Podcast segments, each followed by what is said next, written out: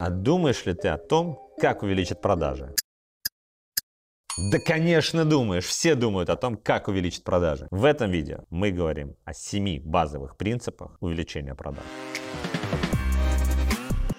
И первый, самый мощный принцип – это смотреть на ваш бизнес глазами. Нет, не вашими, не вашими, а глазами клиента. Прихожу я в компанию, которая занимается розничными продажами стройматериалов. У них большой магазин, то есть там сеть из магазинов там, по тысяче квадратных метров. Внешне красивый, все, заходим, захожу я, директор этой компании, и э, директор по рознице. Они создали магазины, они выложили товар. У них очень большой оборот. Этот директор по рознице раньше в Магните работал, крупнейший, в одной из крупнейших розничных компаний страны. То есть есть какая-то очень большая насмотренность. Прихожу я, вот у меня никогда своей розницы не было.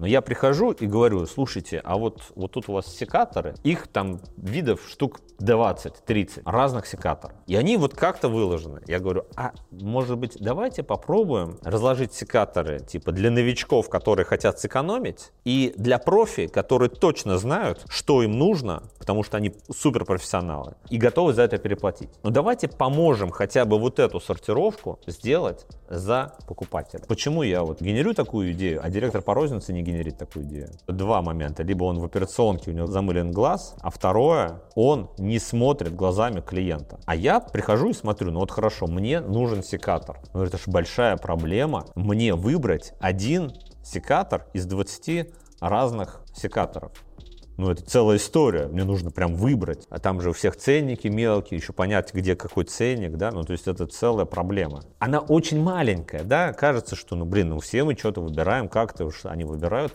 покупателя. Но если вы поможете вот какую-то мелочь закрыть, мелочную проблему у покупателя, это на долгосроке увеличит вам продажи. То есть вот Leroy Merlin компания, да, например, а, это другой клиент, я делал для них некое исследование, как можно улучшить продажи в их офлайновых магазинах. Ну, казалось бы, да, Леруашники уже все придумали. Ни хрена. Ну, во-первых, там очень много было с навигацией у меня идей, как можно улучшить навигацию Леруа. У меня была такая идея. Карта магазина по отделам. Типа, вот вы здесь, и это бумажка. Ну, сколько стоит бумажку распечатать? Если этой картой пользуются, то почему нет? И тем самым ты закрываешь боль, большую, мне кажется, боль в магазине Leroy, связанную с навигацией. А где, блин, вот этот крепеж? А где отдел красок? А где отдел освещения? Вот у тебя все на карте, и карта всегда с тобой. Но потом я еще придумал, что из газет такие шапочки для ремонта делали в советское время. И пусть на обратной стороне будет инструкция по тому, как сделать такую шапочку для ремонта. И вот, например, эту шапочку для ремонта можно ребенку надеть. И ему развлечение. Я когда был в Леруа, я прям делал замер, там за 20 минут или за полчаса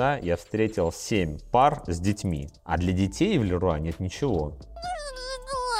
Подумайте о детях, например, тоже вот вам конкретный э, лайфхакерский инструмент. Ходит ли к вам с детьми? И если у вас чем развлечь этих детей. Потому что совершенно логично, велика вероятность того, что родители пойдут с ребенком туда, где ребенку будет комфортно. А значит, что они принесут вам дополнительную выручку. Второй принцип. Все очень много думают о том, что нужно их клиентам. Но все равно мало кто реально спрашивает. Проведите опрос, чего думают о вас ваши клиенты. Почитайте не только негативные отзывы, но и позитивные. Вот в позитивных отзывах можно много чего достать на самом деле. Проведите опрос, замерьте показатели, NPS, например. Замерьте уровень того, насколько ваш клиент готов вас порекомендовать и за что. Что он в вас ценит и что ему в вас не нравится. Спросите. Одно дело то, что вы думаете, и другое дело реально полученные данные на большой выборке людей. Тут тоже есть пример. Инстаграм изначально был ресурсом для обмена фотографий, как э, файлообменник.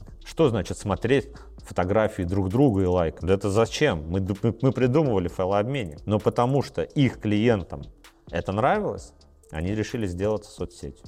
Вот такая история. Третий принцип. Опять же, подумав глазами клиента о своем сервисе, сделайте ему какое-то предложение, которое увеличит в его глазах ценность. Договоритесь о каком-то партнерстве со смежной нишей для вашего бизнеса. Да, если вы кофейня занимаетесь только кофе, договоритесь о какой-то там небольшой скидке, купоны на скидку там на пончики в соседней кафешке, где делают пончики. Уже какой-то прикол. Вот это прикол! Там при покупке одного кофе, вот тебе купон на 5% на пончики. Круто! Уже какая-то ценность. У него есть выбор у потребителя пойти просто в кофейню кофе попить и попить кофе, но получить еще 5% скидку на пончики. Вау, круто. Да, то есть какие-то смежные ниши, подумайте, какие они могут быть у вас. И договоритесь там на скидку. Это уже будет больше ценности в глазах ваших клиентов. Если ты фотограф и снимаешь в студии, то возьми с собой друга, который, например, учится фотографии. Пусть он поснимает бэкстейдж, а для клиента это будет ценность в том, что у него будут и фотографии,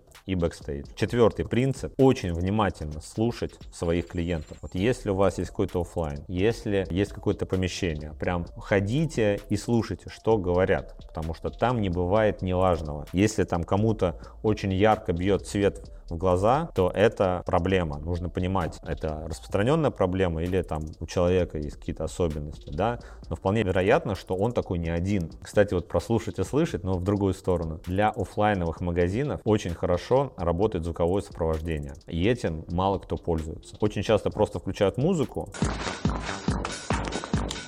но если это магазин эконом-сегмента, то почему бы не записать какое-то промо-предложение силами диктора и поставить на периодическое проигрывание в залах этого магазина. Пятое, очень неочевидный принцип. Проанализируйте свои продажи. Посмотрите, сделайте ABC, XYZ анализ, что продаются по категориям больше почему, где больше маржинальность. Прям глубоко, прям со всех сторон посмотрите, покрутите ваши продажи, что вы продаете, почему у вас бестселлер вот такой-то, а вот этот не продает. Поищите в цифрах некие инсайты, озарения того, что у вас продается и как можно это улучшить.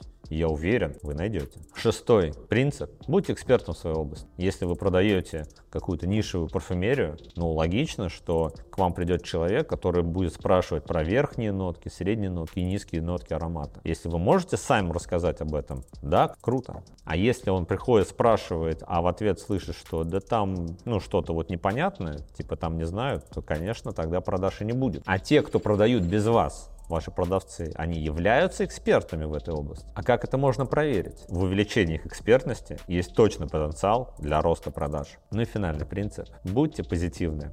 Есть такая поговорка, что беда не приходит к улыбающимся людям. Поэтому почаще улыбайтесь.